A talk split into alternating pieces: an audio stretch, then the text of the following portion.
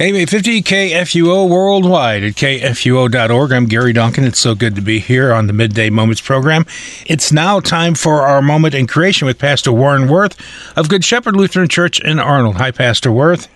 Hi, Gary. Now, if I read this headline, the arch collapses might scare the St. Louis people, right? if they were thinking it's the St. Louis Arch, gate, the Gateway Arch here in St. Louis, they certainly would uh, be very much upset about that happening. But uh, there was another arch that collapsed that uh, is upsetting to some people too. Okay, it's Darwin's Arch, and the article about it actually I saw just a couple of weeks ago at Creation.com, but I see the article itself first appeared in January of 2022 in Creation Magazine, which is uh, from the same people who are part of uh, and behind Creation.com. If you don't mind, it's a short article. I think I'll just kind of read it and then we can comment on it. Okay, sounds good. The, the title is Darwin's Arch Collapses and Joins a Growing Collection. The article was written by Jonathan O'Brien, and he says The famous Darwin's Arch, a geological feature off the coast of the Galapagos Islands, has collapsed into the Pacific Ocean. The central bridge section succumbed to erosion in May of 2021 and fell into the sea. It left only the two vertical rock pillars either side of that supported it still standing. The arch, uh, and he has a photograph of it there, was a major tourist attraction. The arch and nearby island are named after Charles Darwin, who studied finches on the Galapagos.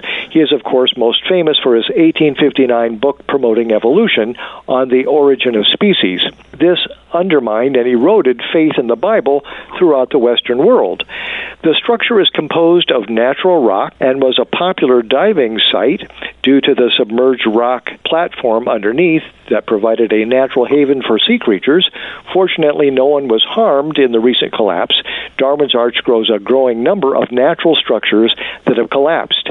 In Australia, no less than three popular tourist attractions did so along a 10 mile stretch of coastline within the last 20 years.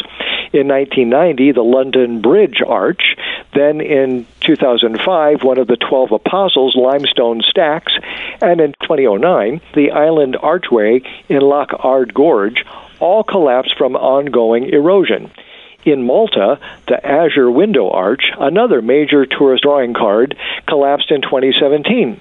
This undermines the dogma that these structures have been around for millions of years and would likely be around for many more. In other words, the observable rapid rate of weathering and erosion in Darwin's Arch and these other examples demonstrates that natural rock formations are not millions of years old, but are much younger. This fits well with the biblical teaching that the world is only around 6,000 years old. It's said that the surviving columns of Darwin's Arch are to be renamed the Pillars of Evolution. If so, the situation is not without a certain irony, given that the remains of the rickety looking edifice are crumbling away, literally before people's eyes. So much for the prevailing secularist assumption of an unassailable solidity and permanence. And that's the end of the article by uh, Mr. O'Brien. And uh, let's just kind of comment on it. So, well, you may be aware that there are other uh, famous geological features that have collapsed in recent years. One in America was called the Old Man of the Mountain.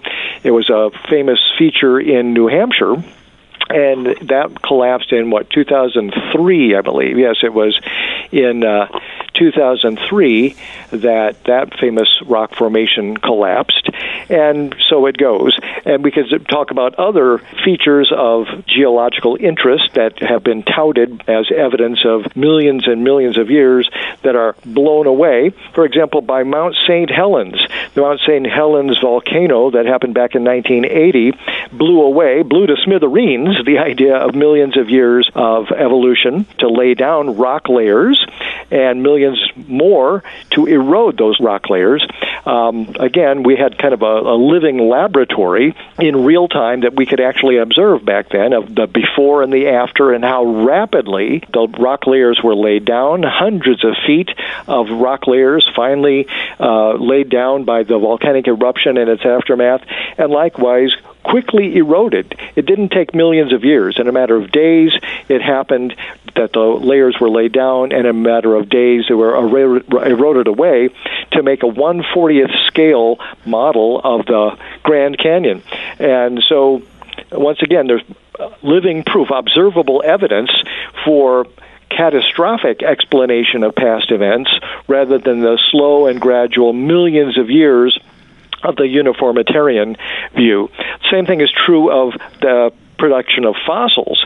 A petrified forest is in the making in uh, Spirit Lake, again associated with uh, the volcanic eruption at Mount St. Helens. You can read all about this if you go to answersingenesis.org and look for uh, an article by Steve Austin called Why is Mount St. Helens Important to the Origins Controversy? Very, very detailed report there, very, very helpful to us. And so it goes with all the dogma of evolution. Their ideas about the origin of life, the origin of species, It doesn't stand up to the scrutiny of actual observation. But the Bible does what the Bible says is definitely true. It's definitely true because God says so, right? It's God's word, the Bible, so is true even before we begin to scrutinize it. But when you look at the world around us, you see that what is talked about in the Bible does stand up to scrutiny. It does match ultimately and correspond to what we see in the world around us.